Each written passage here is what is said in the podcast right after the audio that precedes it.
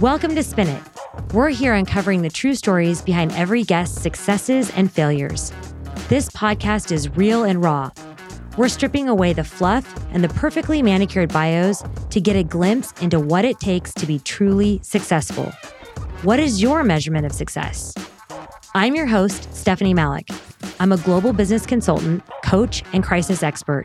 So, to say I have heard it all before is an understatement.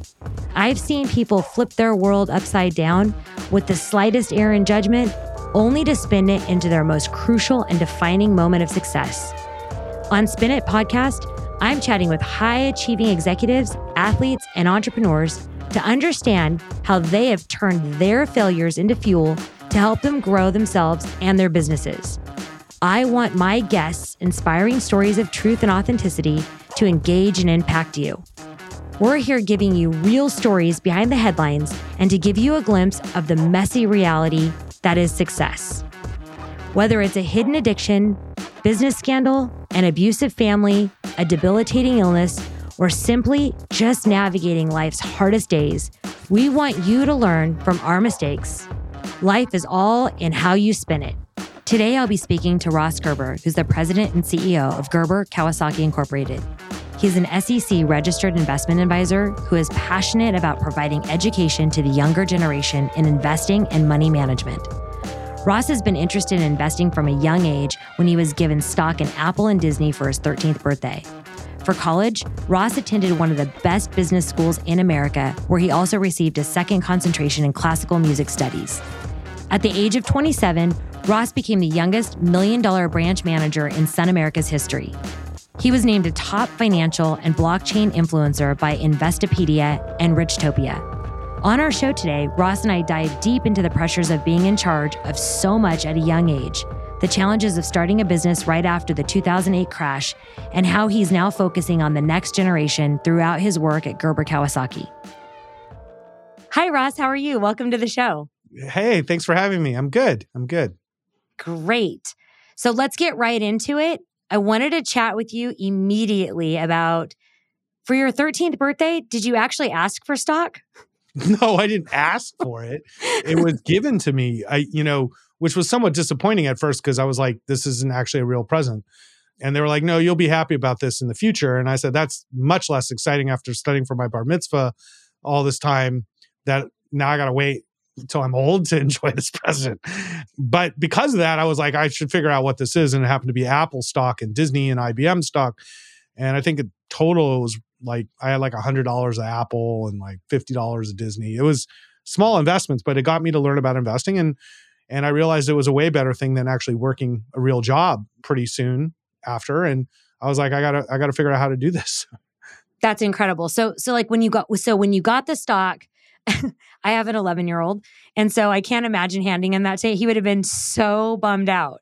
Tell me what kind of walk me through the conversation. How did it happen and what did you say? Well, it's, it's not a conversation. I mean, it was like, it's kind of like a wedding, you know, like you don't, like people have their idea of what they want for a wedding and then you get money from some people and then you get gifts from some people and quite frankly most of the gifts you, you have a register so you, you kind of just tell people like i i want towels and and people like order you towels. So bar mitzvah is kind of similar to that. You know, you get all kinds of gifts. So you do get regular gifts too, but you get also money or stock.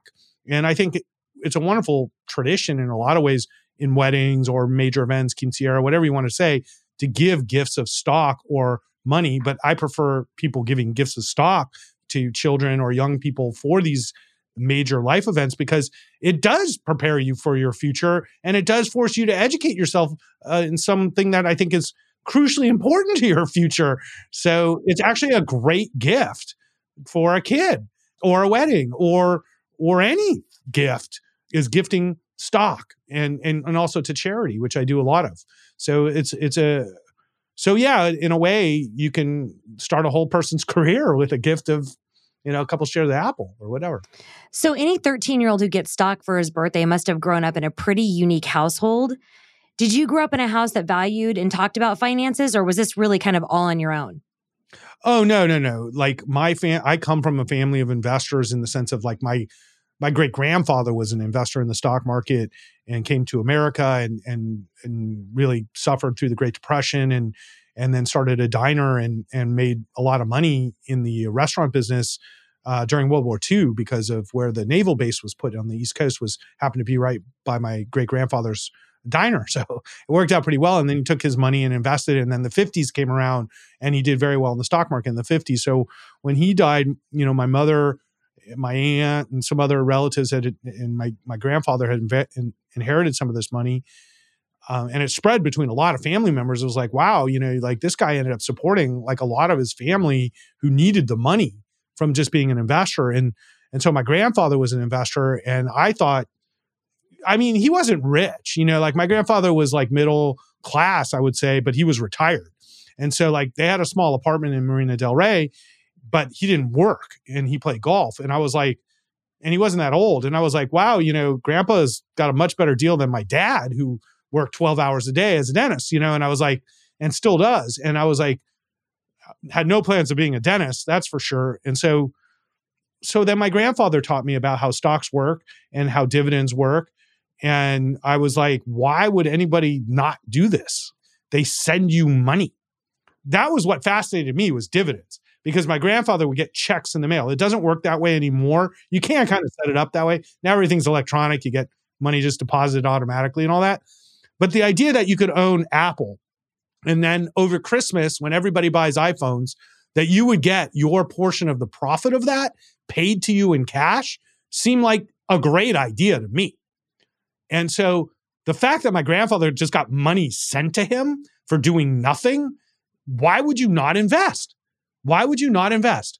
And so I wanted to learn how to do this because I did not want to work like my dad. And I still don't want to work like my dad. You know, he, not because it's a bad thing. He, it's just, it's hard being a dentist 12 hours a day, five. Absolutely. And flexibility and freedom and, and all that other stuff. He's not retired. Yeah. You know, and I'm like, that's not what I want to do. You know, I want to have freedom. Like I want to be able to do whatever I want to do. And so stock was a way to do that. And I figured that out at a young age and thank God.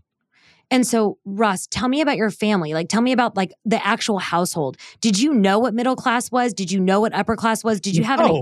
You didn't know any of that. I grew up in the most up, crazy world you can imagine. I mean, it was the 80s in Los Angeles. I went to private school. I was in West LA. I can't even tell the stories because there was a couple movies like this movie Less Than Zero that came out that was kind of about our scene. And that movie was fairly accurate actually of the way I grew up. And like most people haven't seen that movie. It, it was on the other day on like, you know, some streamer or something like, and, and, and it's, so it was a cross between that and Dazed and Confused was kind of like how I grew up, you know?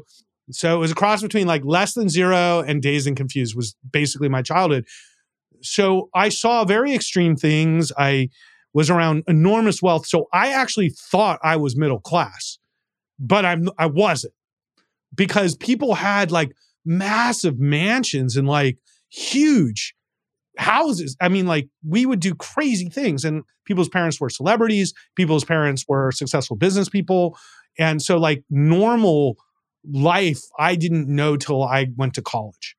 And when I went to college, I went to University of Pennsylvania in the East Coast, and I moved into my little dorm room in West Philadelphia in the late 80s during a recession and real life came to me like a huge truck running over my head. And then i realized like boy i had no idea like what the world was really like and and then it was not so good i realized. So you went to one of the best business schools in the country and you got a second concentration in classical music studies and you have your own band. Is this correct? Yeah, yeah. Although my band, uh, because of COVID, is is kind of over now, and Aww. it's still well. It's like where do I play? I'm not, it's like, and and then like playing in studio with musicians is really hard right now. I have a music company actually. I'm involved with a couple of things in the music industry still, so that's going really well because we built an online music business called No Cap Shows and Cocoon Malibu, two separate live streaming music companies. That's actually doing really well. Unfortunately, because we're still not really seeing live shows in any large amount. So being a band or being a musician right now is super hard time. Was there ever a dream to become a famous musician or not be in finance? No, my dream was never to be in finance, but it wasn't to be a famous musician because I play jazz and blues. So when you play, and I studied jazz, so like I knew I was never going to be a popular artist. Like actually, that's why I was into investing because I wanted to be able to play the music I liked that I loved. I really love the music business. So I thought I was going to go into the music business. And then I realized that was like a horrible business when I was 23 and I got into the music business and I got immediately out because it was when Napster was big and I was trying to explain to people that they were going to get killed and the tech boom was just starting. And I was working at Atlantic Records actually, and these people were trying to sell CDs, and I'm like, the world is changing, you know. And I saw the tech boom coming, and then I realized it wasn't going to happen in the music industry, and that I should get out of that and get into the investment business and invest in technology. And that was a great decision. that, that that was a good decision. That's amazing. So I want to talk about Sun America. You started at Sun America Securities after graduating college. And at the age of 27 years old, you were the youngest million dollar branch manager in Sun America history. How did you have the confidence to be in charge of so many things at such a young age? well, I, I, always train this to act as if, you know, you can't be something if you don't know what you want to be. So, like, I don't think the president of the United States has like practiced this. You know what I mean? Like, and certainly by their performance of the last 10 presidents they certainly needed more more practice you know? So i think when you look at most jobs or most even performance of anything you're usually not prepared for where you go if you're ambitious. And so part of ambition is accepting that lack of experience but being willing to try really hard. I think confidence is built through work ethic in my mind it's like the only thing somebody posted this today and I reposted it and I thought it was just genius. It was like, these are the things you can control in business. And it was like work ethic, attitude, you know, and I'm like, those two things are the most important things. So I, as a young person at Penn, learned this lesson very hard way. Penn was very hard. It was not an easy school. I struggled for a period of time there, like struggled it was like I was partying all the time. Nobody else was. They were studying all the time. I was playing in my band. I was probably doing stuff that you probably shouldn't do. And then it was like, oh, and I and I go to one of the hardest schools in the country too, and I'm supposed to pass. And, you know, Elon Musk is sitting three things over in my freaking engineering class, and no wonder why I got a D. So I had to get through this, and it was very challenging. And and I think what you learn is stepping up. Like you have to step up if you're going to be successful. You're going to be given an opportunity and you step up. And what I learned at Penn is that I'm going to outwork people, that I can outwork people because I got through that.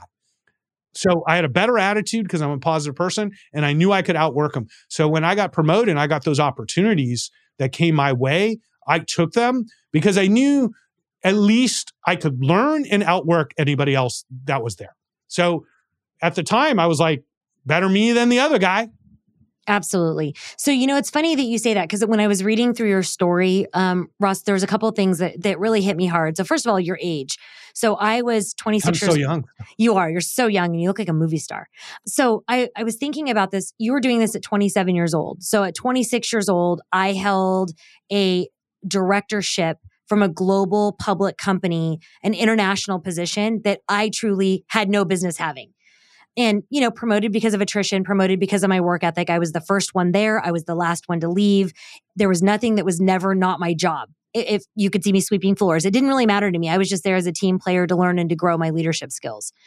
But when i look back at it now so you know this is my third company i have to admit i'm thankful that there wasn't a lot of social media and that there wasn't a lot of you know smartphones for wouldn't be magnified? Yes yes yeah.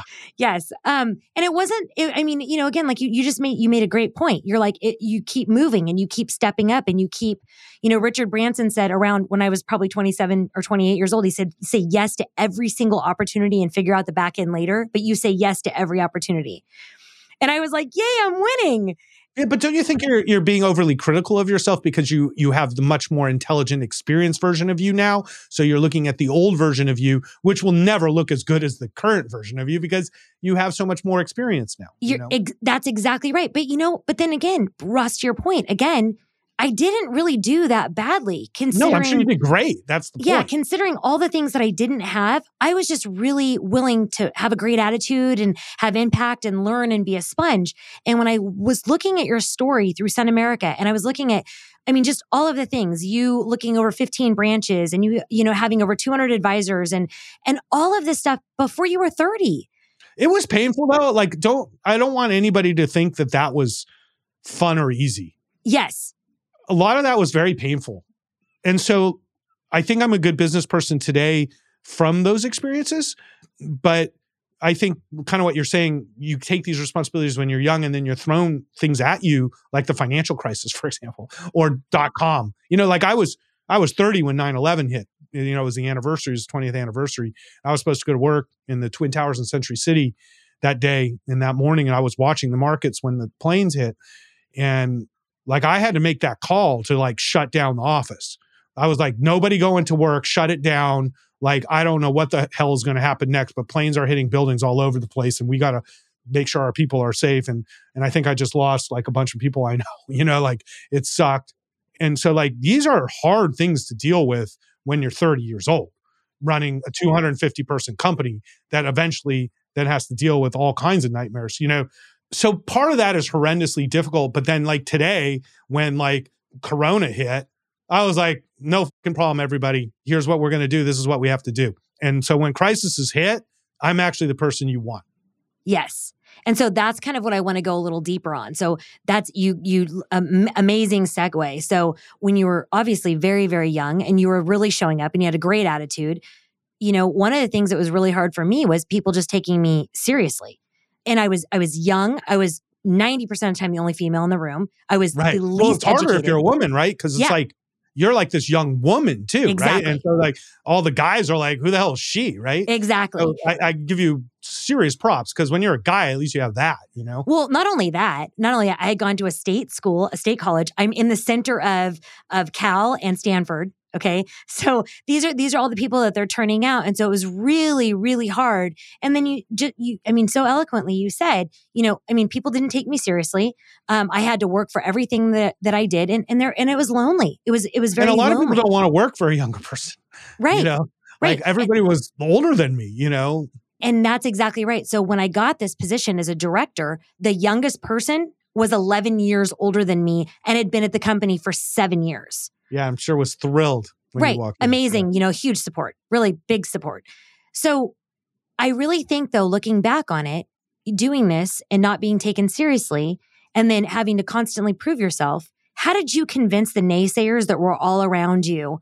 Just kind of like either not taking you seriously or being negative. How did you deal with that? well, I have a no no tolerance policy to negativity. Nobody will be successful with negative people around them. Write it down. I don't care who it is. It could be your brother. Doesn't matter. Stop talking to him. You cannot succeed in life with negativity around you. It could be your your your wife or a husband. You got to move on. It's so hard to succeed with everybody supporting you. Okay, with everybody. If everybody supported me, it would still be hard. And you still have to be a little lucky because I do believe in luck too. But to have negative people bringing you down, especially like I took over an office and then eventually the company. And like I walked in, it was like 35 people in this office, and they're like, oh, here comes the a hole who's going to now probably like change everything and make us work, which was true. And what I do in these situations is usually there's somebody that comes to you as an ally because they're smart enough to realize that you're the new boss or you're the new person in charge and they want to be on your good side. So there's usually a few people that will like come to you and be like, "Hey, let me give you the lowdown because basically I get it and I want to be on your good side." you know, so you embrace your allies quickly, okay? And reward them. And then you've got all these people who are kind of waiting to see what happens. And then you've got the negative naysayers. So the first thing you do is you fire the negative naysayers and you promote the people who support you.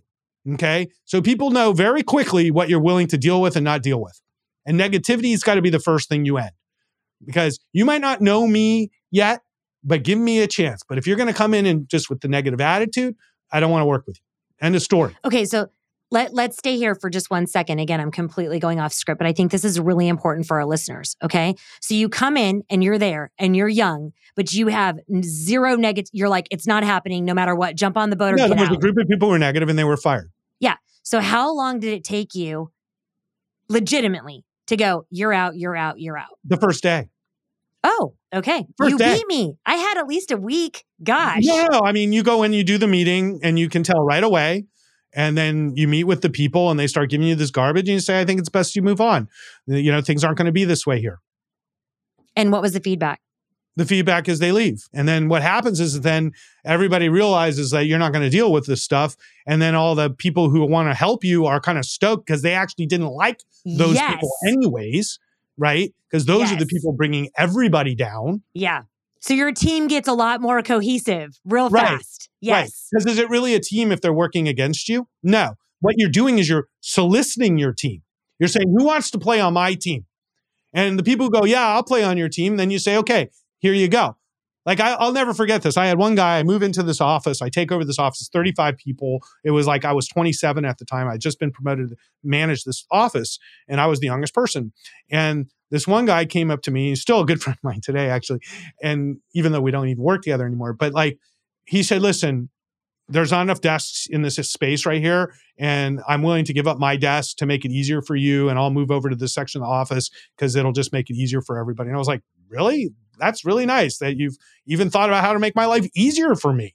And this was a guy, he got it that if he was going to move up and if he was going to, like, things weren't working where they were. And that's why the changes were made. And, and I had been one of the top people in the company and I was coming in to fix it. And he was like, I'm going to stick with this guy. This guy's making people money. I'm going to figure this out. Even though he's 27, whatever, who cares? And and he ended up doing well. And and he did well because he did well on the team, not because he kissed anybody's butt. So I want to separate out the kissing butt thing from being a team player thing. I did not want people coming in and praising my, you know, kissing the ring. That's not what I'm talking about. What I'm talking about is you're soliciting a team and people coming in and say, I want to be on your team. I I get what's happening here. How can I help? So that's what I'm talking about, not the people who just fluff you up. And I you know. and I'm glad you pointed that out because it's praise is very different and kissing butt is very very different than jumping on and going, what knowledge do I need to make this And this, how can I, like, move help forward? the the mission.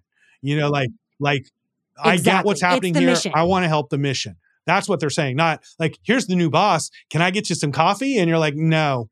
You're like that would be great too though, but we'll get back Yeah, that. I actually worry about those people. Yeah, exactly. Exactly. So the financial crisis of 2008 hit everyone extremely hard, yet again, unwavering, no negativity. You didn't let it get you down. In fact, in fact, you started a new company and you wanted to develop a new type of investment firm, one with the goal of using online advertising and social media. So in 2010, you and your business partner, Daniela Kawasaki, started Gerber Kawasaki Incorporated. How were you able to start an investment firm in the midst of the aftermath of the financial crisis? Well, all the other ones were gone. So, you know, No competition. right. That was part of the thinking, right? Um, so the financial crisis was horrible. So, like, I don't want anybody to think like that I got through that with some sort of grace or or beauty. It was, I don't know how I can compare it because I don't want to be insensitive to some real bad horrors that are real in the world. But like, I, I I just I can't compare it to anything I've ever seen in my my life. The destruction of people's lives, like their families, their homes. I I have memories of people like being forced out of their homes and like had to move and like evicted and foreclosed like left and right. Fortunately, I only lost like I had three houses at the time as investments. I only lost one of them to foreclosure and the other one fortunately I was able to hold on and sell eventually. But like but I lost like all my money and my company was pretty much done. And and and and this is actually a true story. And then in December of 08 when things were really bad then my house caught on fire. So one night right before Christmas my house caught on fire. And I got a call from my neighbor like your house is on fire and the fire trucks are there. And I was like I'm done. Like this can't be real. And I I drove across town and sure enough there's the whole thing the hooks and ladders and the hoses and and I was like, I'm I'm done. Like I, I I'm like I'm really just done. And my mom called and was like, I'll help you out, you know, whatever. And I was like, Mom, I think I have like 50 grand left or something. But, but like, you know, I didn't have debts, you know, I didn't have like big debts, thank God, or any of that. But like, but the, but the fireman saved my house. So it was like a, this weird turning point epiphany happened that day. Like the fireman saved my house and, and like I'm, I love fire people and appreciate them enormously in, in their bravery, which you can't imagine but they saved my house and they did it in a really great way. And so that was like the first piece of good news. And then I met my wife that week. Oh, it's like it's the weirdest crap ever. And my niece I'm like, and born. how do you and how do you how do you lead with that? Hi, how are you? You're really beautiful. My house burned down.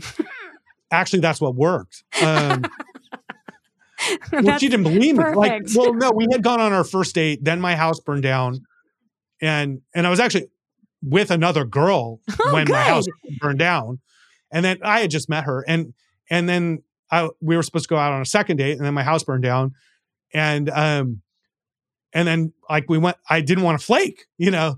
So we go out on our second date, and she's like, "You're kind of a mess, you know. Like you don't remember any of the things we talked. Like my wife is not dumb, you know. She's she's got it together. So she immediately like prowled right into all the obvious signs of distress I was dealing with. And I was like, well, besides the fact I lost all my money, my house caught on fire and I'm at AIG, which happens to be about to go bankrupt because they had bought Sun America. But the good news is my house burned down and some of it's still left. And she was just like, so this is your excuse why you don't remember anything we talked about. And I was like, yeah, that's my excuse. She's like, I don't believe you. And which is typical of my wife. And and I was like, all right, let's go back I like to my house. I like her already. I, I know, I do too. I go, let, let's go back to my house. You know, like you don't believe me, let's go back. So we go back to my house, and it was true, and uh, it worked. That worked. This week's Spin It shout out goes to J Rock Mill. Love this podcast. So informative and love the stories. Definitely on my weekly podcast rotation. Thank you so much, J Rock Mill. Look forward to hearing more feedback. Do you want to generate fifty to seventy-five thousand dollars of revenue you never even knew was there? It's time to scale your business to a new level with Scale OS, led by me, Stephanie Malik. I can help you get your business to seven figures because here at SME, we've done it before. In fact, numerous times. When you sign up for Scale OS, I will work with you and nine other business owners to give you a personalized roadmap to success. I will help you learn how to tap into other avenues of revenue with sustainable methodologies that will allow you to scale your business. And after this program is done, you will have a renewed passion and drive for what you do. Find out more by going to stephaniemalik.com forward slash scale OS. You talk about the really hard stuff, which I love. Um, 2008 was a nightmare. It was, it was, I mean, Ross, I personally lost friends who took their lives because th- that was the only way they could, for their life insurance, um, for like things like that to set their families up. It was tremendous. I don't know if you remember Siebel Systems before they were bought by Oracle. Okay, so like the people that were jumping off the building. I mean, it was it was a traumatic, traumatic time. You know, it's interesting because we, we were talking about the difference between Corona and the financial crisis because the Corona crisis was extremely dramatic in a different way than the financial crisis. And I was saying the financial crisis was so different because the government didn't really protect people like they did during Corona, and people lost their homes. Millions of people lost everything. And we just didn't see that with Corona because the government sent everybody money, loans, this, that. And so people actually ended up on whole better off financially post Corona than they did beginning Corona. And it's kind of crazy that that I, I don't know if it's good or bad. I think it's good for society, even though we're horribly in debt, that we protected people because the financial crisis was horrible for people. I completely agree. Irrelevant of the health part of Corona, you know. Right. Absolutely. Absolutely. speaking from the financials. I mean, and just and you know the other things that you didn't point out, which which I knew you were alluding to, was just the overall protection. You couldn't you couldn't evict anybody. You there was moratoriums on homes. Like there was there was financial. It was a blanket. There was a financial wrap around so many people. there's still so much stuff you can do if you want help. And like I, I and I honestly I think it's great because I'm in the financial planning business, so we have thousands of clients, and I see like how people live, and like we we don't work with only rich people. We work with everybody. So like I see all the different stratas of society, from people who just getting started with a little bit of money, and people who are very very wealthy, and so we could see how this was affecting people in LA in particular very very hard because we're so levered to tourism and live entertainment. So it was like really hard for people in LA. So the fact that the government did all this despite the enormous deficits was, I think, great and and and a first in American history compared to the financial crisis, which then took years to get out of. So when we started our firm, that was sort of the thinking, which was your question, was like now that we're here at the bottom and the firms are gone, like maybe it's time for a new firm because all these old brands are done and people and then this was when Facebook started getting big. And so we were big on Facebook when nobody did Facebook. And because of financial crisis, there were no compliance people to stop us because they all got fired. So we had like this two year window that nobody said anything. And I was posting on Facebook and I was the first financial advisor to do this. And we got like 30,000 fans pretty quickly on Facebook. And it was like, this works. Like, wow. And then uh, AIG got taken over by the government and they hired some very smart people. It was like kind of crazy because I guess these people were do gooders that were trying to help the government turn around AIG. And this woman came in. She's like, I'm head of compliance. I see what you're doing and you're not supposed to do this. And I was like, yeah, I was kind of waiting for this call eventually, you know? And she was like, but guess what? FINRA has a pilot program. I love what you're doing. We want to submit you guys to FINRA to be the people who help make the rules. And I was like, that's great. I, I'm happy to do this. So we help make the rules in the financial industry for Facebook. And I was like, we can use the internet and a website to leverage who we are to get out to a, a whole country or world. We don't need I used to have 15 offices all over the country. Like, I don't need all these offices. We're going to have one office. We're going to use laptops and we're going to use social media and the traditional media to get our message out. And we'll be completely mobile. And that was the idea then. And it, I guess now in hindsight, it was pretty foresightful. But at the time, it seemed obvious to me as a way to leverage what was actually happening in a big way, you know? So, looking at your resume and looking at your bio, it looks like this. It just looks like everything Ross touches turns to gold. well, that's not always true.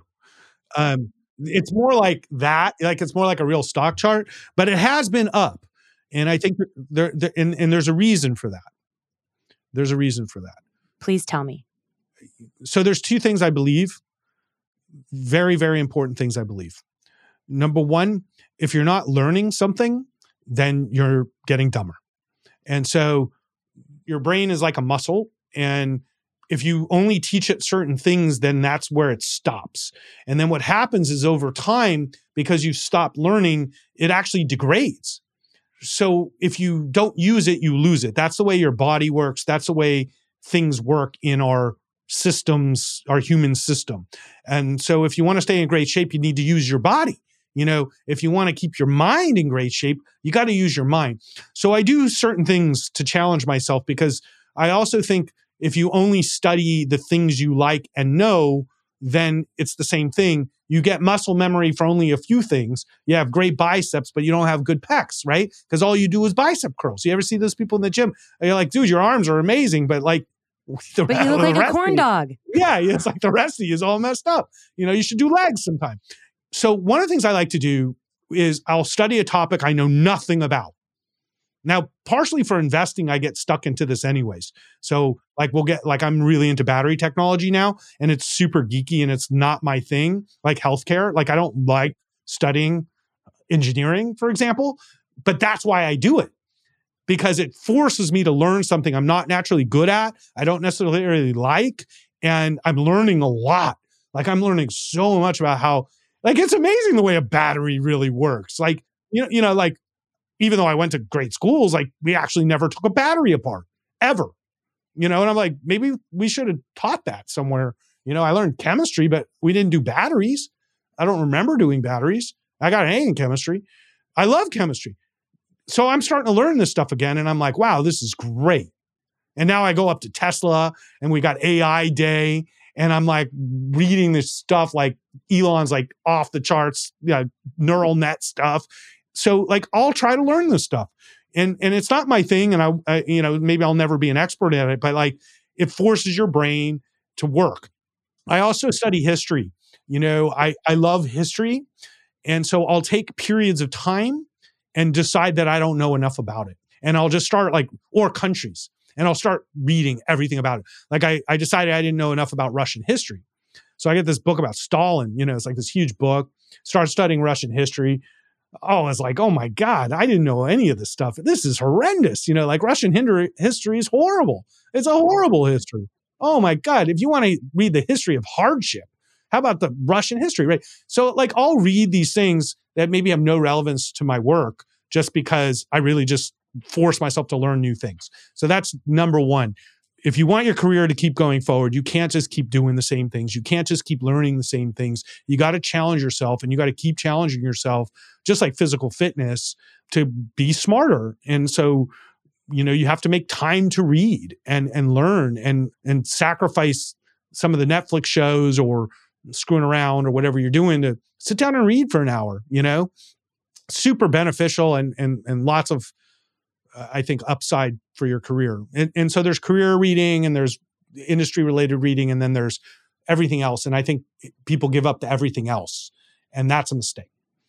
I, I, think it's fascinating how much we're aligned on this, Ross, because when people come in to interview for our global firm, I always want to know 80% of what they love. Like what ignites them, what what drives them, what do they like, what do they love so much and what are they passionate about? And how can they make an impact and a difference? And how can it be noticed and how can they feel it?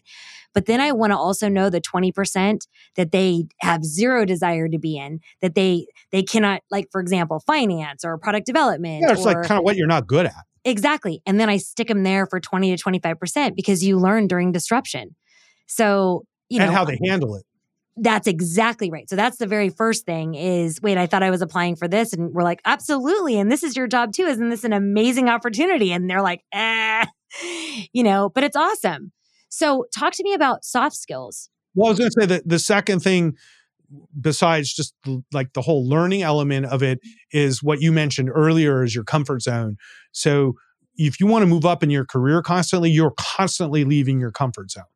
You have to be very, very comfortable with discomfort to keep mm-hmm. having your career move forward. Because what I realized in my life is like people get to a certain level where they're comfortable, where they make us, it's usually based around income.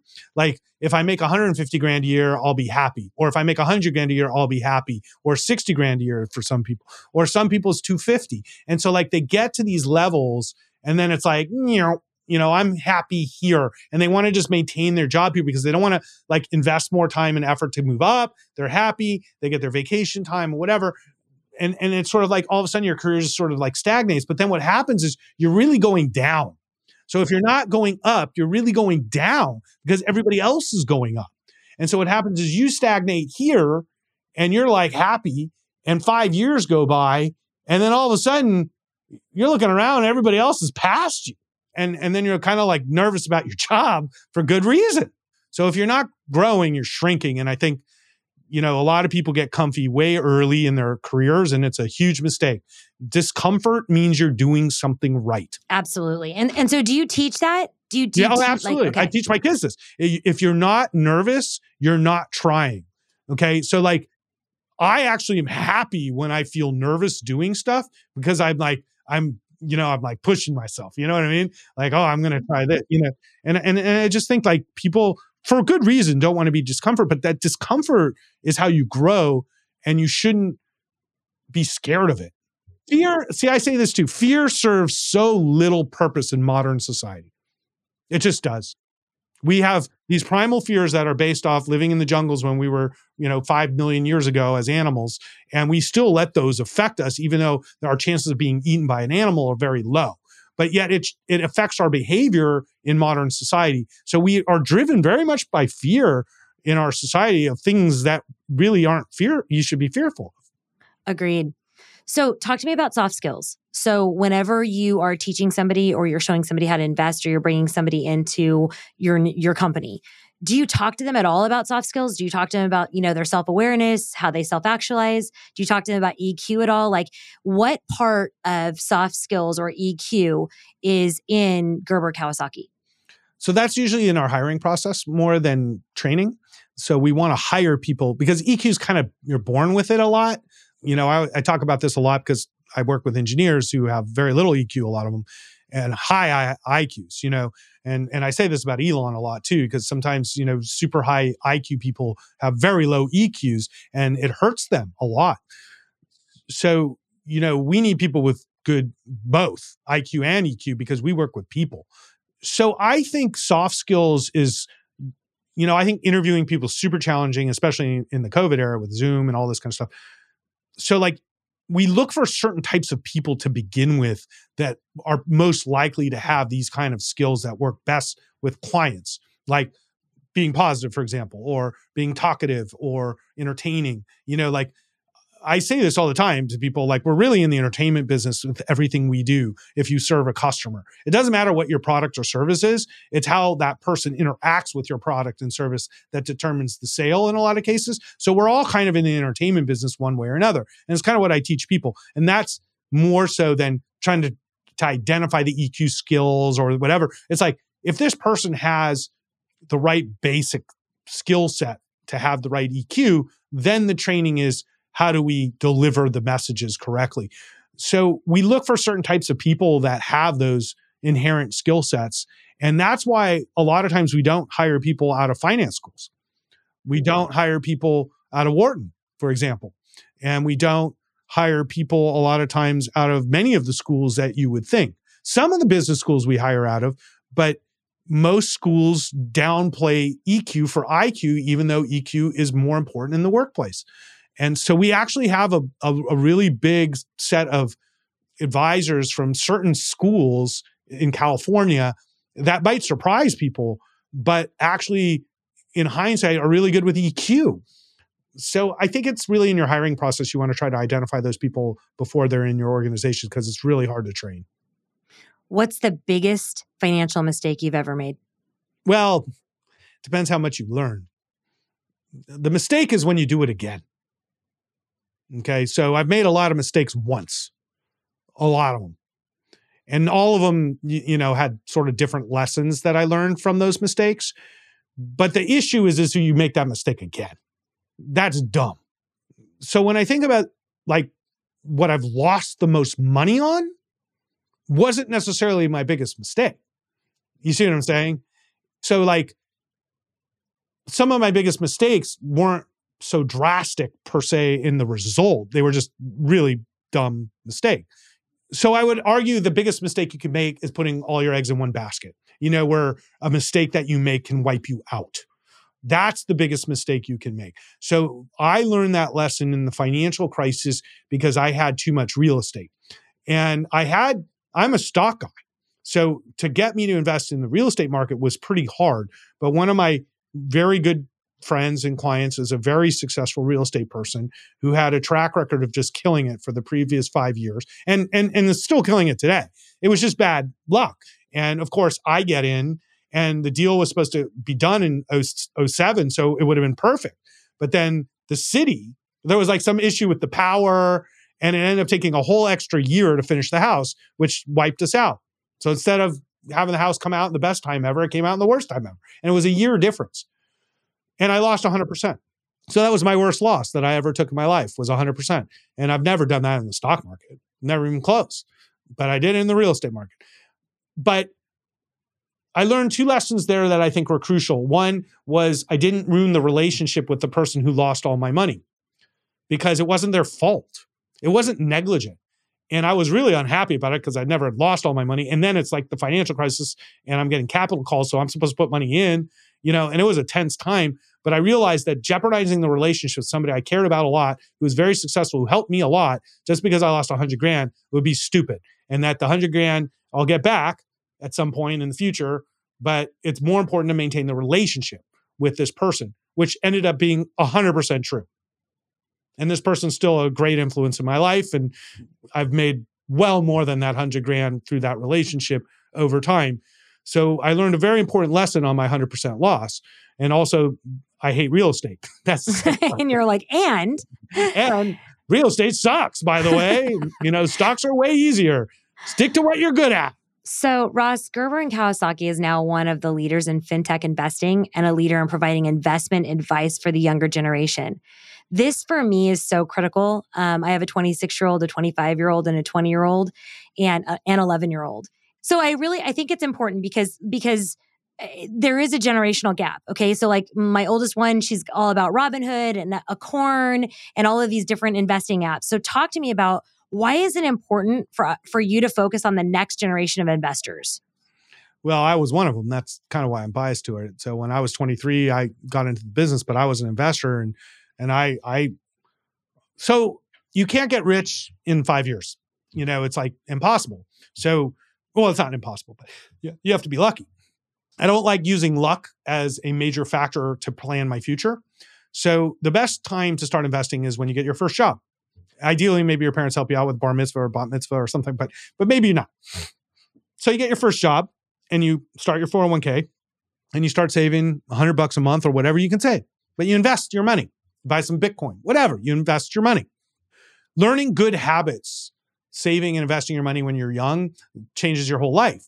But once you're like 42 and you haven't been saving money and you're married now and you have a couple kids and you have some debt and you're like coming to me because now you're like, I want to get my house in order and I want to, you know, like retire when I'm 65 and whatever. I'm like, dude, your chances are very low because you lost 15 or 20 years of saving and investing that you can't ever get back. So if you're going to be successful as an investor, the sooner you start, the better. The sooner you start, the better. And so I wanted to build a firm that helped people. Okay, that that's the idea of our company. It's not to make rich people richer. So I would say the vast majority of investment firms are set up to make the rich richer. Then there's a group of investment firms that serve the public but don't help the public. So Vanguard, you can buy mutual fund from them, but God forbid you want help, they're horrible. And so there's plenty of people that will let you buy and sell whatever you want, but they don't help you. Okay. Or they provide computer help, which really isn't help. And then there's the Robinhoods, which are really trying to just take your money. They're gambling apps like DraftKings, Robinhood. You know, that I kind of put Robinhood with DraftKings down. So if you play in Robinhood, you're going to lose in learning to invest on another platform like Public is a great online platform, and they have a lot of investment tools for young people and great content that they're putting out to educate people. So my whole thing is if you're going to be wealthy, we get you at 25, we get you started saving and investing. When you're 35 and you buy your first house and you're having your kids, then we're here to help you set up the rest of your plan, your life insurance, help you buy the house, make sure you have the right mortgage, make sure you have 529 plans for your kids' educations. And then when you're 45, we're really focusing now on your retirement, paying for your kids' college. You know, so like if I start working with you when you're 25, you're going to be wealthy by the time you're 45. You're going to be a great client. You're going to be a great client. Now I'm on 28 years of the business, so I think long term. When I started, I was 23. Okay. So the clients I had when I was 23 are still my clients today. 28 years I've had clients.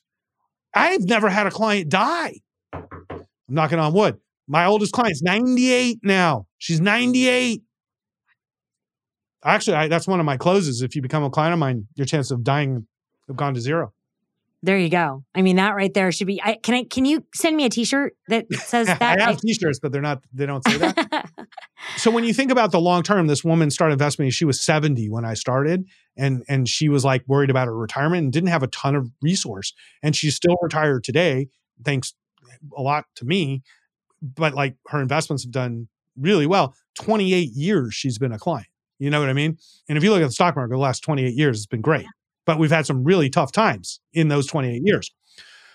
So that's where we help you a lot. When the tough times happen, we're here for you, you know, keep you in the game. And over time, you're going to build wealth. So we have a get invested wealth building program. Then you graduate to our wealth management program when you have about 250,000 in assets. And that's when we start building the rest of your financial plan and tax planning and all that starts to come into play. And then we have our high net worth division once you have 2 million or above. And that's for the people who are getting closer to retirement or have higher assets. We work with a lot of entrepreneurial type people, tech you know uh, industry people a lot of tesla employees you know we're kind of known for our tesla investment.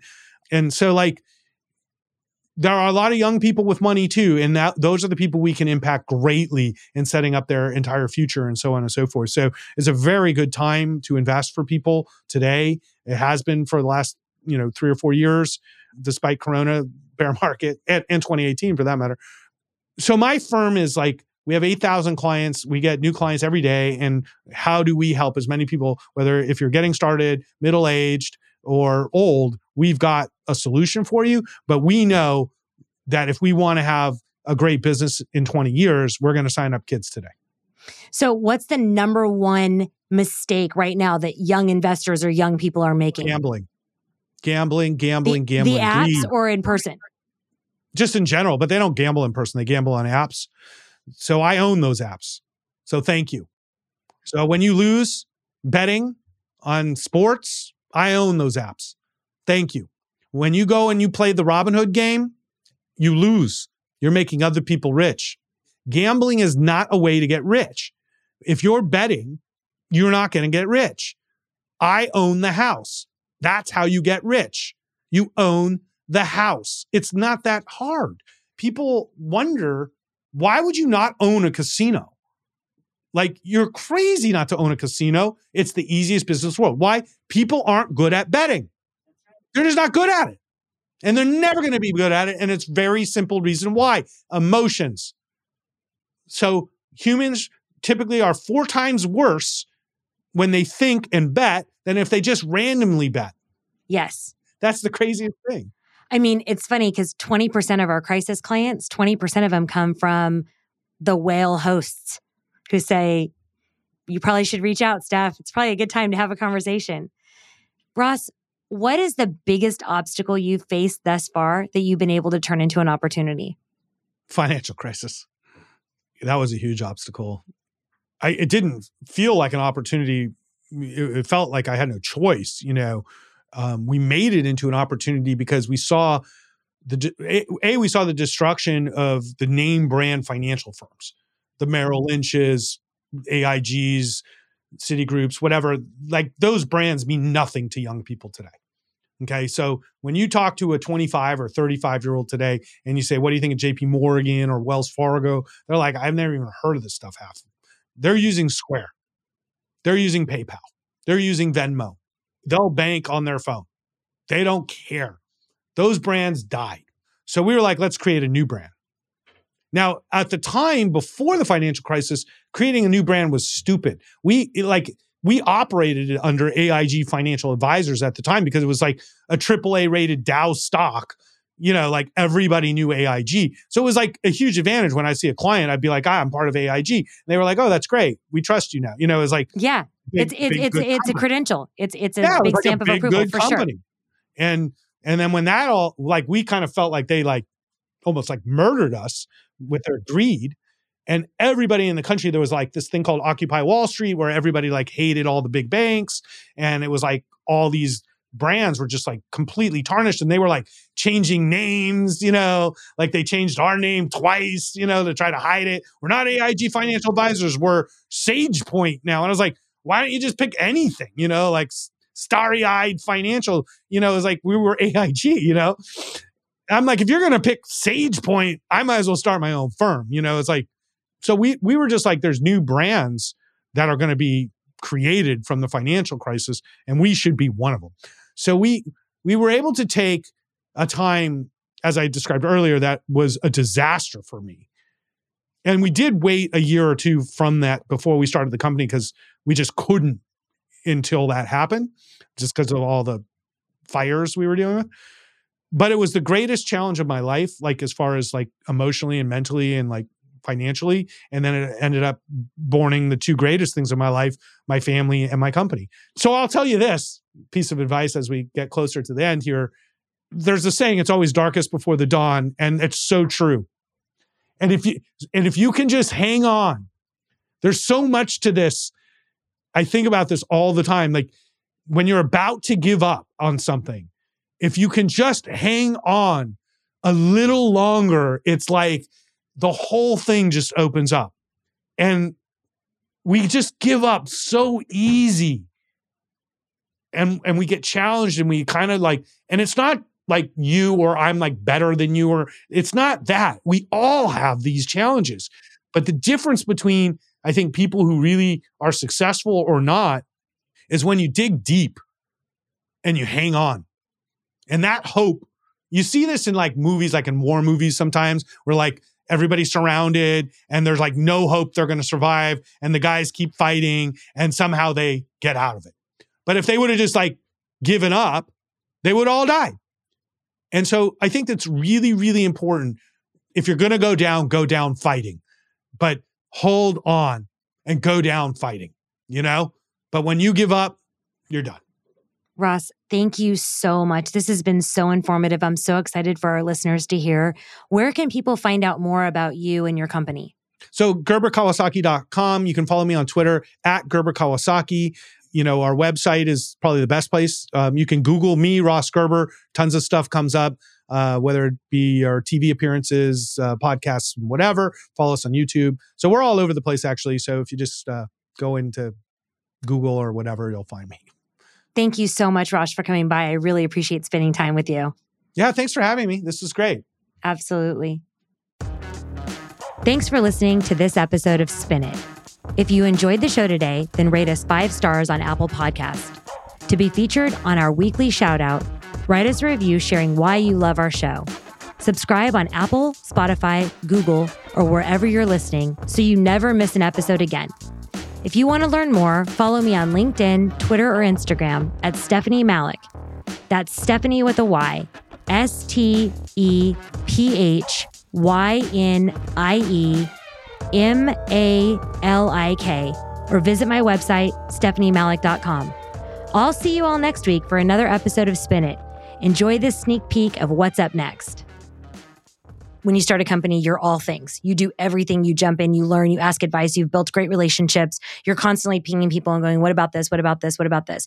But then you get to a point where you said the most important thing is truly identifying your weaknesses and not doing that anymore. How do you vet that out? So when you're starting and you get there and you're actually starting to make money now and you're starting to develop a team, like you said, you guys are at 70, you guys are going to hit 20 million. How do you vet those things out to where you're like, yeah, that's a weakness. I don't want to do it anymore. What happens there?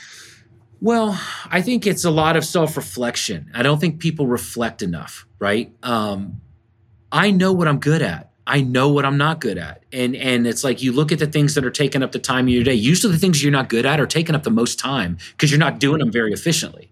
So I think taking the time to reflect versus being, you know, don't be so busy being busy. Right? You got to take time to stop and reflect and say, was that a good use of my time? Was that a good use of my talent?